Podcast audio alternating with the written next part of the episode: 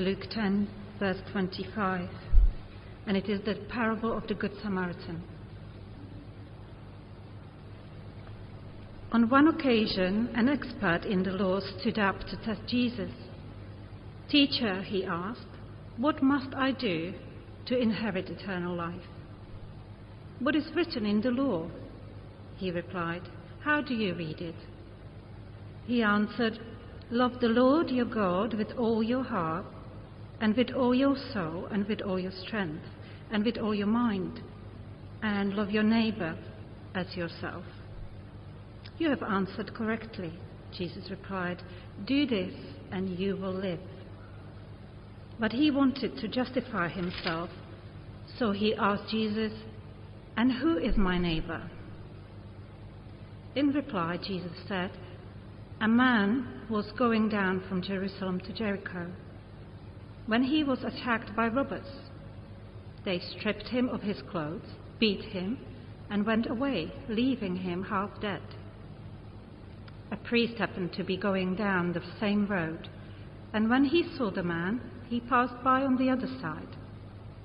So too a Levite, when he came to the place and saw him, passed by on the other side.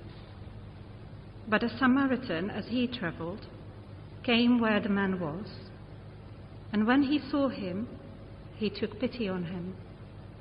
He went to him and bandaged his wounds, pouring on oil, oil and wine. Then he put the man on his own donkey, brought him to an inn, and took care of him. The next day he took out two denarii and gave them to the innkeeper.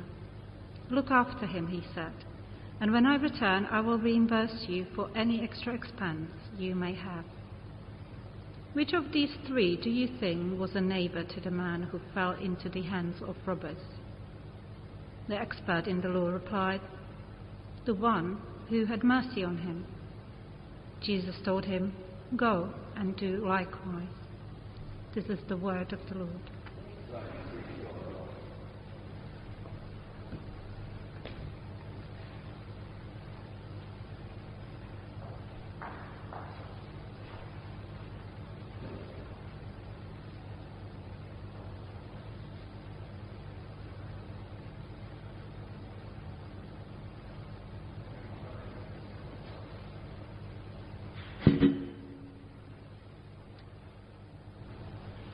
So, um, good morning, St. Helens. Let's, uh, let's pray.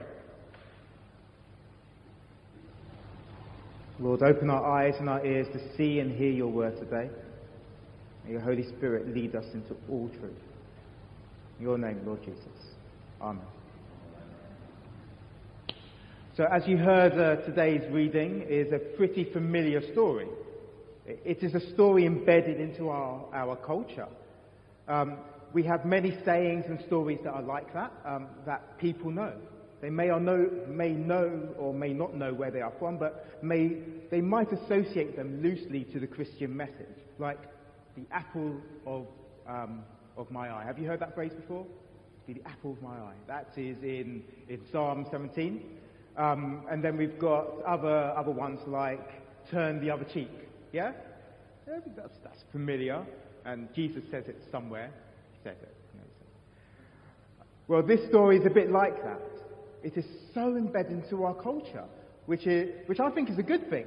We all need to be reminded to be like the Good Samaritan. That's what we're told, right? Right?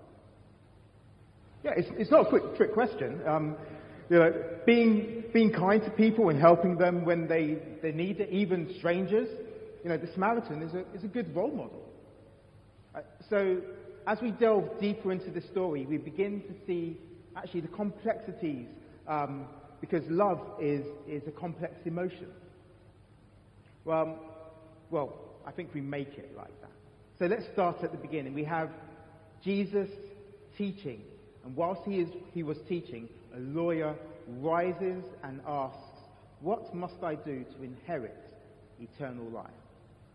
So, Jesus refers him back to his own area of expertise. So, what does the law say?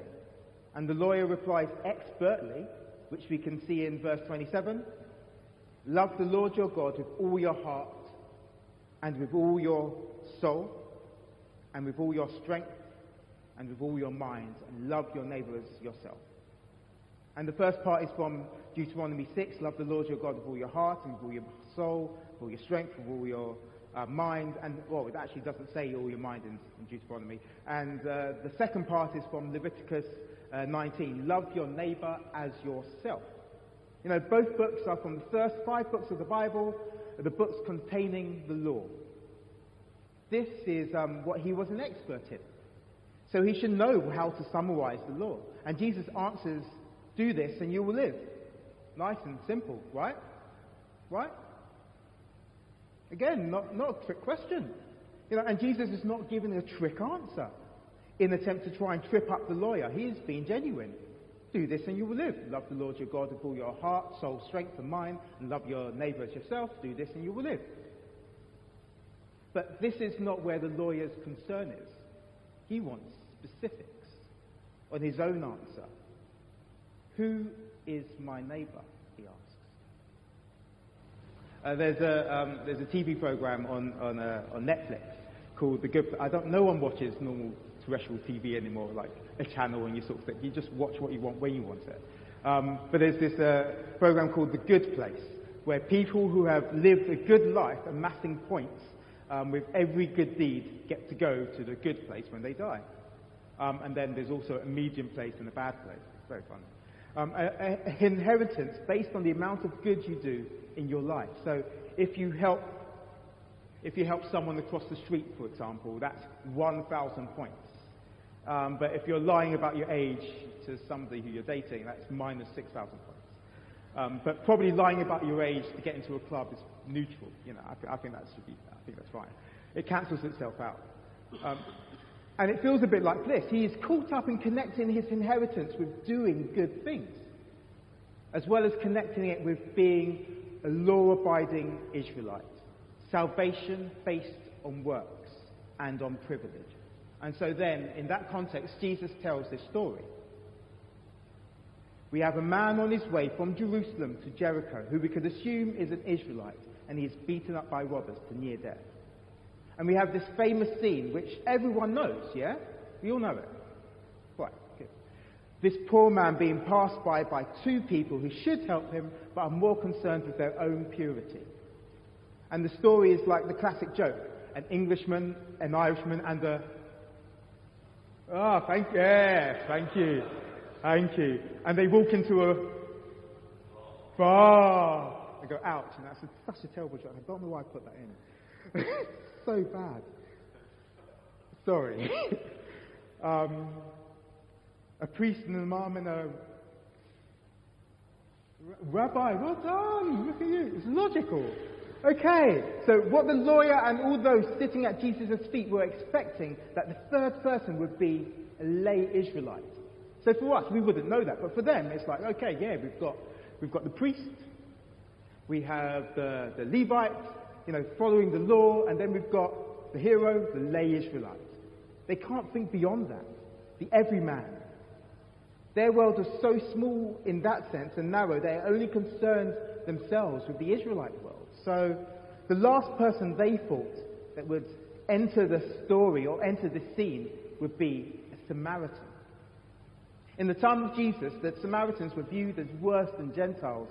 They were hated by the, by the um, Israelites um, as they were seen as physical and spiritual half-breeds in some sense. Physical in the way that they were mixed blood between Israelites and Gentiles, um, caused when the northern kingdoms were exiled and Gentiles were brought in by the uh, Assyrians. Yeah, there's lots of great history there. Sounds a bit like Games of Thrones. It really is. It's quite cool. Um, and uh, spiritual in the sense that they claimed to worship God on their mountain, but not, on, not at Jerusalem. Their existence, in some sense, was an affront to everything it meant to be a Jew. And so the Samaritans hated the Jews back equally. It was open um, hostility. So Jesus bringing him into the story was shocking. So we have the first two, the priest and the Levite, passing the injured man, both actually, according to the law, doing the right thing. Potentially touching a dead person would require way too much ceremonial washing. It just wasn't worth it. See, the problem with the Levite and the priest is that they showed no compassion. That the law was a, the, ba- was, the law was a barrier to compassion. That self purity was more important than love. The motivating law of love was not on their hearts. But when we have the Samaritan, he was moved to compassion. And this compassion compelled him to see this person's humanity, irrespective of where this, uh, this injured man was from. And he, and he did all he could to help. Not just the, the bare minimum, but all he could. He took responsibility for the man beyond his actual presence by paying the innkeeper an equivalent of, of two days' wages, which would keep the, the man in there for nearly two months. I wish it was like that today. You know, two days' wages. You know, rent prices. Uh, let's not talk about that. Um, and also promised to cover extra costs just in case. You see, compassion is a heart movement that compels us to loving action. You know, now love is an unpredictable emotion, but we can control what we do with it. For the Samaritan, it compelled him to compassion, to act in a loving way to another human being that cuts across racial and religious um, and cultural barriers. It wasn't something that could be regulated by just telling me, you know, who is my neighbour. And whilst uh, uh, working in Tottenham, I was doing a bit of youth work and hanging around um, just on the, on the corner with some other young people. And um, uh, all of a sudden, uh, an unmarked police car sort of skidded right and, and stopped right in front of us and said, "Do you know where this guy was going?" Because they, I think they were chasing some guy who, um, and uh, and you know, I said no. All the other young people didn't say anything because they hate the police, of course. Um, and um, and then he sped off. Uh, a couple of minutes later, uh, a police car, a marked police car, sort of came up again and started asking, did you see a guy in a green coat? And I looked around all my young people and was like, okay, none of them are wearing a green coat, it's fine. I looked at myself. yeah, yeah, it was blue. No, I was wearing a green coat. And so, you know, I was taken to the side and questioned and, you know, have, yeah, and I had to explain who I was and, yeah, all of that. Um, and, you know, and we, you know, it was it was interesting because I asked them later, you know, you know, what would you normally have done? And they said, oh, normally we just run. So even if you didn't do anything, yeah, just messes them, with them, really, doesn't it? It's like, yeah, okay, I see where you're coming from. Um, but you know, with this same group of uh, young people, we've we've run sort of um, interstate um, football projects. Um, you know, just working with kids with, from others from different postcodes with the aim of healing postcode rifts. So we also invited the local Save the Neighbourhood team who took um, the wise choice of not, um, you know, entering their own team and being spectators and not, en- you know, and I think that was a, a very wise choice actually.